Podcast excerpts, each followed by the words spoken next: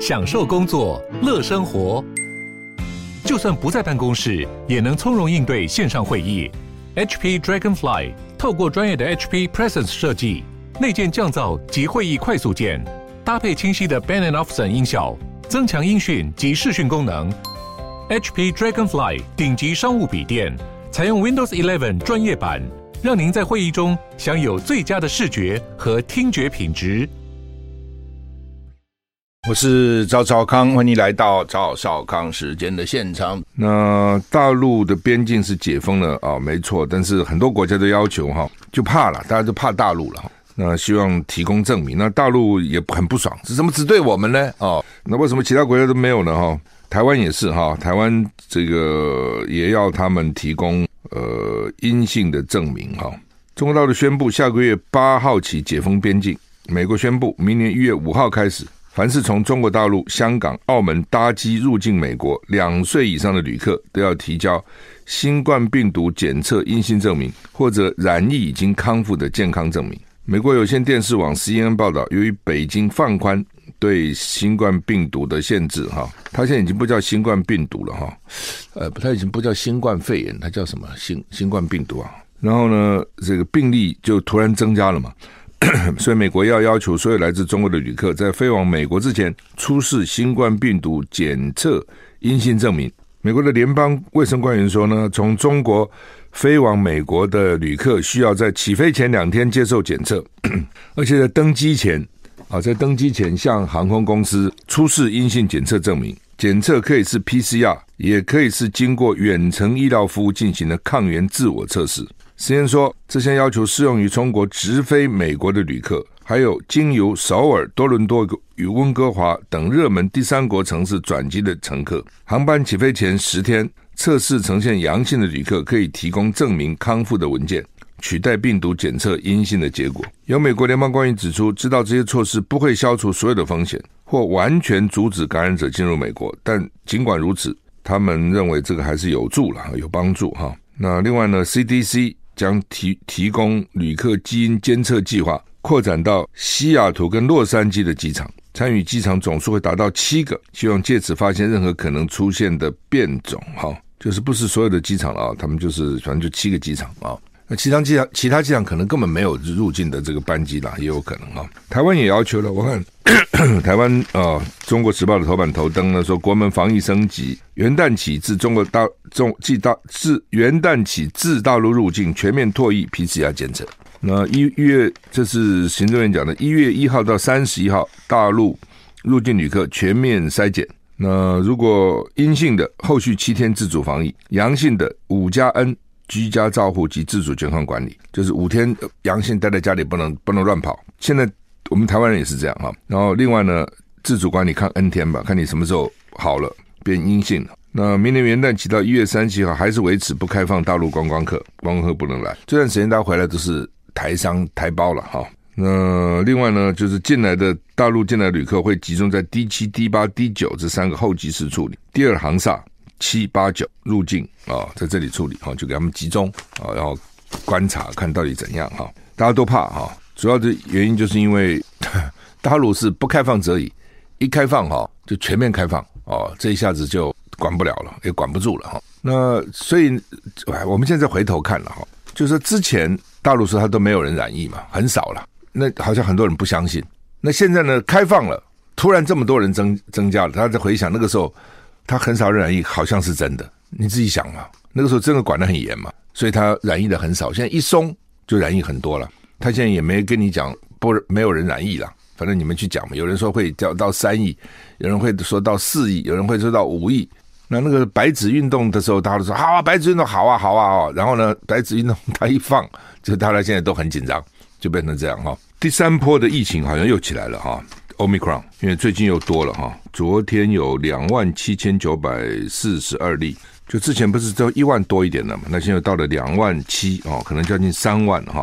他们说不排除哈会一天到五万哦，所以最近我又听到不少人得了，之前大家好像得的不多了哈，但最近一些原来没得的，现在好像都得了啊。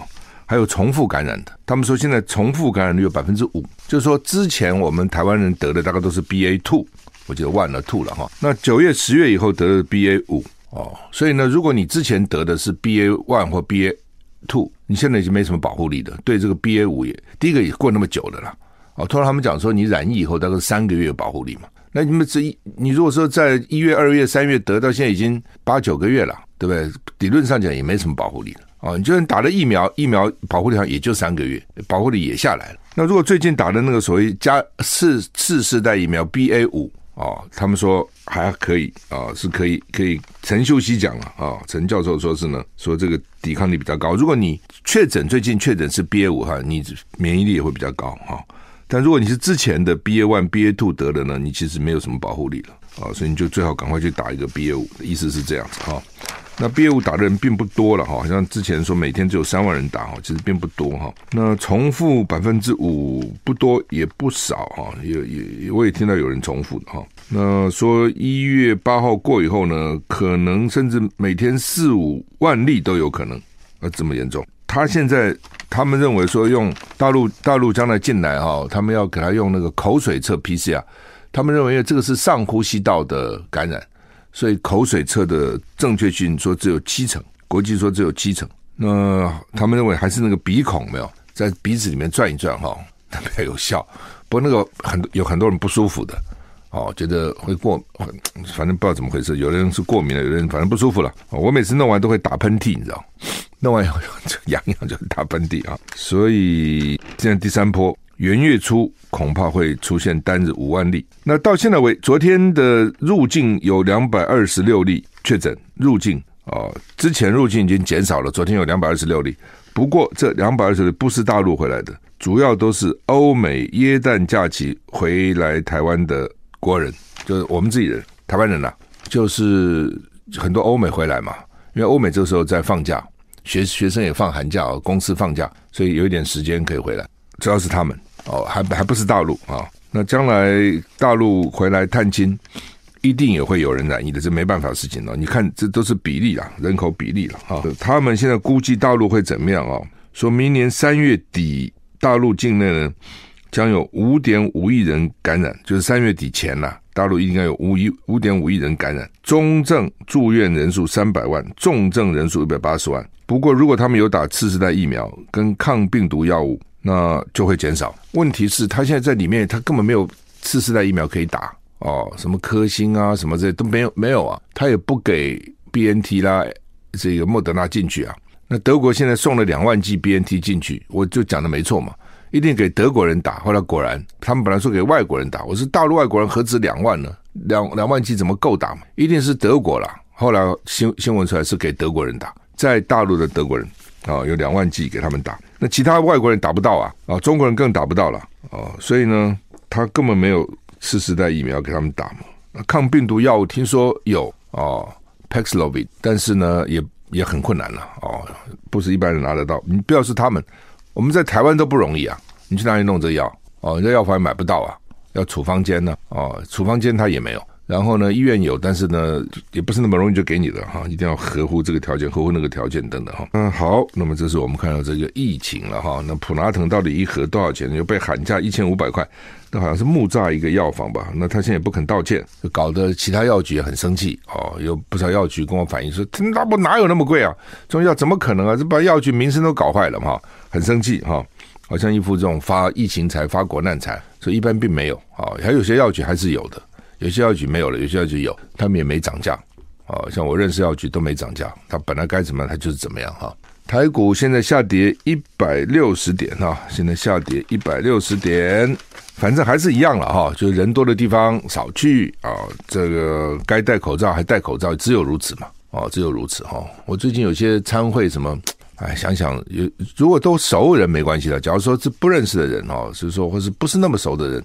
就能能不去，我看就不去了哈。但最近外面餐厅生意都非常好，都满满的哦，满满的人，满满的人。我想这也是为什么最近染疫比较多的原因。闷久了以后呢，大家觉得哎，能够能够这个到外面活动当然是好。尤其过年，平常过年人就很多的了哦。就我常常讲，过年就有那种世纪末感觉，好像哇哦哇，一年又过去了啊，有那种。那很奇怪的那种感觉哈，然后呢，这个餐厅啊，各方面都是人，路上也都是人，乌克兰赫尔松市遭到猛烈攻击，俄军入侵以来已经将近七千个乌克兰平民遇害，哈，平民了哈。俄罗斯过去二十四小时持续攻击赫尔松州，州其中赫尔松市被攻击二十三次，三名平民受伤。啊，联合国人权机构说，自俄罗斯入侵以来，已经有近七千名乌克兰平民遇害。哈，联合国是说了哈，说二月入侵乌克兰有六千八百八十四名平民遇害，哦，四百二中间有四百二十九个儿童，一万一千人受伤。那联合国人权事务高级专员公署说，相信实际上遇害的人更多。我也认为，哪打个仗才打了一年，还死这么几个人，不可能哦，一定会比这个多哈。美国那个参谋长密利讲的就比较多了哦，他讲的就比较多哈。唉，我不太相信呢。俄罗斯的专家说哈，俄罗斯准备跟北约一战，可能在芬兰打。他打个乌克兰都打得很辛苦，还在芬兰打吗？俄罗斯侵略乌克兰国土进入第十一个月，俄军在后勤部队人力吃紧。俄罗斯国防部也赶快宣布扩军至一百五十万人。俄媒引用专家说法说，即将成为北大西洋公约组织成员的芬兰，也可能成为战区。那而且呢，俄军最后呢也会靠近波兰边界，就是搞不好会打波兰。这是他像波兰都在以前的这个华沙公约国家哈。根据莫斯科共青团团员报报道呢，依据。俄罗斯国防部长肖伊古的扩军计划，俄军事专家说呢，叫做贡达罗夫，这不是在指乌克兰作战时必须紧急解决的任务，而是与北约大规模的军事对抗啊、哦。他说，我们要做好战争的准备，将武装部队人数增加到一百五十万人。那他们强调，俄军需要增兵三十万人，主要是因为芬兰曾经中立，几乎是跟俄罗斯友好的国家，它现在要成为北约成员国，领土有可能成为战区。哦，这不是幻想，而是现实。啊，贡塔罗夫针对波兰边境说，现在几乎没有人怀疑俄罗斯最终会接近波兰边境，这是一个与俄罗斯完全敌对的国家的边境。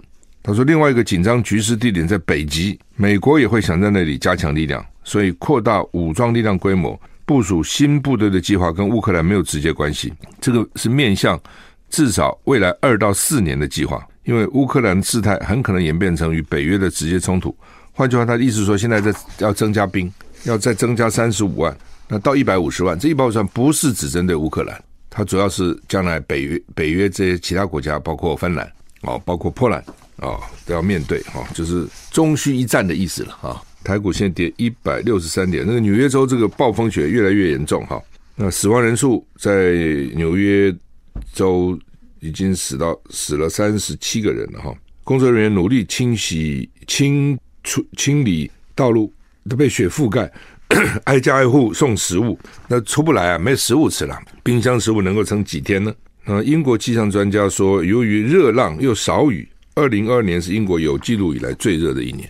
对英国来讲，热浪又没有雨。CNN 引述纽约州伊利郡官员的报道，死亡人数升到三十七人啊，而且官员恳求居民遵守驾驶禁令，以便他们能协调向紧急救援人员运送燃料。并向市场运送杂货，就是你们一般没事不要上街了，不要开车上来了哈。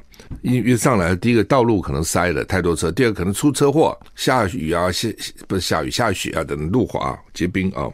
当局挨家挨户民众做健康检查，这怎么健康检？只能检查什么呢？血压吧或等等之类，看有没有什么紧急的问题哈。接下来几天，国民警卫队会检查断电的街区，还有很多地方还断电，多惨！美国诶，这不是非洲国家。美国十一个州至少还有二十五个人在风暴中丧生，水牛城被埋在超过一点三公尺的积雪中。昨天雪已经说下到二点五公尺高了。纽约西部居民被困在家里，有许多人没有暖气可以用，因为先前耶诞节周末暴风雪导致断电。哎呦，这个老美哈，你这东西就是这样哈。像我们啊，因为习惯冷了嘛，习惯没暖气，所以你自你自己会准备一些御寒的衣物了。那他们因为有暖气，所以他们搞不根本没什么御寒衣物。通常他们就里面一个很薄的衣服，因为进到进到室内很暖了，然后外面一个厚的大衣，就抵抗外面的这个冷风低温，所以不见得有很多御寒的设施，你知道？哦，就靠个暖气就够了嘛。那现在没电了，暖气也没有了，那就蛮惨的。英国这个气象局的这个负责人说呢，今年会是英国有记录来最热的一年。今年英国在夏天曾经出现极端高温，嗯，他说呢，除了十二月，每个月的温度都高于平均，而且英国今年的降雨量极少，是全世界的气候都在大幅的改变哈。好，那么大陆的国台办主任换人了，啊，刘结一被换掉了，现在换叫宋涛，是中共中联部部长，之前之前的中联部国台办官网出现人事变动，刘结一换人，由中共中央对外联络部部长宋涛新接任台办。宋涛六十七岁啊，比刘结一大两岁啊，超过官场正部级，就是部长级年龄的门槛了啊。不过他们现在也不管这一套了啊。那那么习近平还连三任呢，他也不是中共第二十届中央委员，所以呢，被认为是打破大陆官场的惯例。一方面年龄超过退休年龄，二方面呢，他又不是中央委员。他是经济学博士，呃，曾经任外交部的纪委书记、党委书记、外交部副部长、中共的外事工作领导小组办公室副主任、中中共中央对外联络部部长等。他一九七八年到二零零一年，哇，这么长，这这么多年了。一九七八到二零零一等于二十三年呢，都在福建，就福建很多单位做过了哈，福建什么轻工业研究所。轻纺工业总公司、国际信托投资公司等等等等哈，以后呢就转往外交体系啊。二零一三年十一月任中共任认为中共中央外事工作领导小组办公室副主任啊，然后呢这个二零一五年十一月任中央中共中央对外联络部部长。他的三个副主任陈元峰、龙明标、潘贤工作不变啊。那就是主任换人了，副主任还在啊，慢慢我觉得还是会换的了啊。他这个宋涛呢，一般并不太了解他，比较知道的是他代表中共官方三次出面迎接金正恩，为什么这样呢？就形式上表示金正恩到访是党对党的关系啊，用用党，所以他在党党部工作，等于是党对党，所以中共有两套了，一个是正，一个是党啊。好，那么台股现在跌一百八十九点哈。那《中国时报》头版头登的叫做“义务役新任务是守备护国神山台积电了啊，慢慢嘛也不护国的了哈，护什么国神山啊？人家都已经在那边给你复制的，这位 Arizona 都已经盖了个厂，现在就是说都叫做台湾 Plus One，台湾加一啊。你注意到哈，台湾加一哦，高科技人士提醒我。什么叫台湾加一呢？就台湾有的，外国要有一个。那这样台湾有事的话呢，至少在外国还能运作。就是这些外国公司投资你或买你的东西，都会要求你在台湾有个厂，你在其他地方哦，在欧洲啦，哦，在日本啦，在美国啦，或在其他东南亚啦，也有一个厂，类似的厂哦。那这样的话，等于是万一你有事，那边还可以运作。所以这叫做台湾加一啊，台湾 Plus One 啊。呃，你像台积电到了张那，当然是削减削弱你嘛。你原来是一座护国神山，现在可能就变半座了，对不对？因为你就出了事没关系啊，我阿尔山那还有啊，那将来日本也有，德国也有，那你就台湾这个护国神山的位置就降低很多了。但你要知道哈，到外国去设厂这不是那么容易的，到大陆还算是比较容易。为什么呢？同文同种都不是那么容易，因为虽然说同文同种，那个文化背景啊，过去这些年已经差很多了。台湾至少呢，基本上了，你还有儒家嘛。还有儒家，对不对？就是孔孟啊，反正从小我们学这些东西嘛。那西方是有宗教的，它有圣经，大陆是都没有了。问题在这里，它既没有宗教，它不准嘛，无神论嘛。它也没有儒家，打倒孔家，他根本也不相信这一套哦。所以你这个老师啊也好，父母怎么教小孩呢？你那个做人的标准是什么？哦，所以为什么普遍他们的忠诚度低？哦，过所以。大概他们除了要忠于党以外，其他对公司啊，对这种不会有太大太高的忠诚度。所以这是说，台湾人到大大陆去开公司等等，他也遇到很多用人各方面的问题了。哦，但是呢，我们都还算是比较容易了，因为至少还讲同样的话，写同样的文字，比较了解嘛。那你你台湾现在要到别的地方去，哦，到日本你去开个公司那么容易啊？你到美国那么容易啊？那些白人就受你管了。你自己想嘛，你到欧洲那么容易啊？可能更困难。那再加上成本要上上涨啊，你成本不要上升吗？那个地方都贵啊。所以 你将来，这是为什么台积电最近是跌的原因，也在这里嘛，对不对？他那个总裁在自己买进股票，自己买进股票，还是你还是有限，你能买多少呢？整个市场就在看这样子，你未来还有那么多利润吗？哦，当然好处是说它不会垮了哦，因为你集中在台湾，万一台湾垮了就垮了嘛。它现在在别的地方还有嘛。但是你的 profit 就不可能像台湾那么高嘛，在台湾你想水电也便宜，人工也便宜，对不对？而且它这个规模够大的话，整个有规模的优势，你分到各地去，这这优势就没有了。那至于说这些工程师想不想去，我了解是很想去，没有不想去。我本来在想说，没事跑美国去干嘛？听说还蛮想去，为什么呢？他孩子可以去念书啊，美国给他绿卡，他可以入籍啊。如果你每天在讲说台湾要打仗，台湾要打仗，那他家人老婆不跟他讲，你赶快去吧，对不对？还有孩子啊，哦等等啊，所以呢，这是为什么你放心好了。台湾人没有不想去，当然有人不想去，但基本上他还是可以找到很多想去的。说将来呢，这些他们要搞了很多的那个守备旅啊，每个守备旅呢四千人，一个旅四千人啊，全台湾将来会有十二个守备旅，就是四万八千人。主要就是义务役的役男了，哦那守备什么这些台积电啊、什么台电啊、中油啊这些地方，就他们守备了哈。当然，这个理论上讲，他们现在应该都有保全在给他们守备了啊。像我们的话，比如说各个电台啊，担心有问题，我们都是跟保全公司订约嘛。哦，保全公司帮我们来看，因为你自己要雇人啊，搞很昂贵了。不他们将来反正有军人，就对这些公司来讲是免费嘛，军人帮他们看。真的到时候打起来，他真的会用兵来强占吗？还是用飞弹解决呢？哦，就是你看，像现在的战争，对不对？无人机，怎么到处无人机飞过来飞过去？哈、哦，甚至人都很少了，对不对？那到时候他会不会用无人机呢？甚至用飞弹呢、啊？直接打你这种电力设施很脆弱的，你搞一堆人在那边守，你以为他也派一堆人在那抢攻占你的高压电塔？他理论上不会这样子做吧？哦，而且呢，好吧，就算原来预备这样做，当你他一发觉你有人守的时候，他可能用别的方法了，甚至软体有没有？他可以用软体方式就干扰你了。哦，像这些都是平常说防不胜防了。那说美国现在很高兴，哦，我们因为呢兵兵役延长了，然后呢又又要搞守备旅，所以美国说要同意我增购次增飞弹啊、哦。问题是我们现在买的五百枚都没给我们了，一枚也没给我们，我们现在。已订了很久了，这个刺针飞弹，他们都说给乌克兰了啊，所以没给我们。那我们是陆军买了两百五十枚，海军买了两百五十枚。那美国现在说二零二五年一次交货给你，现在才二零二二，二零二五再给你啊、哦，意思是说那个时候呢，乌克兰战也打差不多了。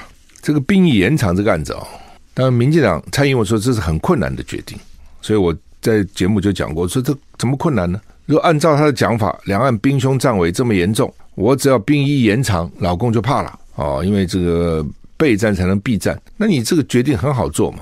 这是什么那么困难呢？就是你觉得说，你把这些年轻人的生命、青春耗耗在这里，他又没有什么实质功效。老美又要求，从另外角度看，台两岸为什么变成这种兵凶战危？大家要看这个真的关键原因，那就是民进党执政嘛。老共还是老共啊，老共也没什么变，他就是那样子啊，他的主张就一以贯之啊，九二共识啊。所以九二共识的精神不是九二共识的，九二共识意思就是一个中国。所以一个中国，你只要承认一个中国，至于什么叫一个中国，那大家各说各话没关系。这个隐含的意思是什么？说你不承认一个中国，你就要跑出去变台独嘛？他就一直这样子。那你变台独就不能忍受嘛？哦，所以中国人不打中国人嘛？那你必须要承认你是中国人。如果你都不承认你是中国人，他就打你了嘛？外国人他就打。中国人打外国人打又怎样了？所以他他这个他他有他的一套逻辑，你你同不同意他是另外一回事。他的想法就是他讲过中国人不打中国人，所以你如果承认你是中国人就不打了，你不承认你是中国人，哎，那对那不对不起，对不对？那民所以呢，国民党那时候说好吧，一中一中各表，意思就是说我我承认我是中，我本来我怎么不是呢？我你不是中国，你是什么人呢？你台湾人，台湾人也是中国人呐，就像你是哪里有福建人或北京人，那你是中国人呐。你就叫中华民国，你没有改国名，那你是中华民国，你比中华人民共和国还更早嘛？那你不中国人，你什么人呢？你承认这个也不丢脸，也没有什么不对啊。那本来就是这样子啊。那中国人跟台湾人也没有冲突啊，什么冲突呢？那回到这个，那那那，但是政治上有歧义啊，怎么办呢？所以才说各表嘛，你说你的，我说我的嘛。其实这这一套讲法其实是有智慧的，就是大家互让一步，就是互让一步，也不否认对方，你不需要承认。但你不需要否认，他其实这个就是大家都顾了，面子也顾了，啊，里子也顾了，然后在这个状况之下，大家就合作吧。其实就是这样，这套设计，你觉你说有什么不对呢？唯一民进党不爽的就是什么一中啊，我不是中国人啊，我不是中国，最多就是这样子嘛。那这样子两岸就很难谈了嘛，他也不要跟你谈了，然后甚至还要打，现在就变成这样哦，那马英九时代，你再怎么对马英九有各种批评哦，很多人都还有很多不满啦。对马对马有不满，都有几个东西啦。第一个就是你课纲为什么改被被改成这样子，所以让这个下一代都完全没有国家意识，这是一个。哦，第二个呢，就是你军公教待遇那时候砍人家的这个慰问金，对不对？陈水扁都没有，那你马英九去砍啊、哦？好了，那现在民进党变本加厉，都给你砍了啊、哦，这个是不爽的。那还有就是你对民进党太好了啊、哦，这这个人家民进党现在对你赶尽杀绝，你那时候太好了，为了讨好民进党，为了想当全民总统哦，处处讨好民进党，反正大概就是这些批评。但是再怎么样，马英九主政的时候，两岸是很和平的。美国也说跟台湾关系很好，美国那时候也没有生气啊。那陈水扁说啊，我那时候兵役两年变一年，马英九怎么可以再继续减？那你两年变一年不是你减的吗？为什么呢？也是看到两岸之间打打仗大概不太会，你只要不要在那边故意去去去捅他，是你明明是个马蜂窝，你捅他干什么呢？那马英九那个时候两岸也还不错嘛，对不对？然后呢，这个包包括 ICAO 啦，包括这个 WHA 啊等等，都可以去参加做观察员嘛。然后一百多个国家跟我们免签嘛，所以对我们来讲很好啊，主权也没受到什么影响啊。那民进党就偏偏说马英九出卖主权，那民进党又获得什么主权呢？八九个国家跟我们断交，对不对？然后呢，什么国际组织也加不进去，老美还要什么？将来还要派人到你的立法院、到你的政府机关里面来来工作、来监军，看你搞什么鬼？我们蔡英文帮我们争到什么主权吗？有吗？然后搞了两岸这样兵凶战危，所以你整个来讲，就是因为民进党执政，他的意识形态。哦，他要反核，所以呢，意识形态呢，搞得我们现在全台湾到处都是那个那个电板哦，发电的那个太阳能的板，这也很难看呐。啊，还、有两个太阳，为什么？第一个太阳在上面，一个太阳反射，居民也是那个旁边的居民也是苦不堪言。哎呀，反正民进党就真的把台湾就搞得一塌糊涂了。好，好吧，我们时间到了，谢谢你收听，再见。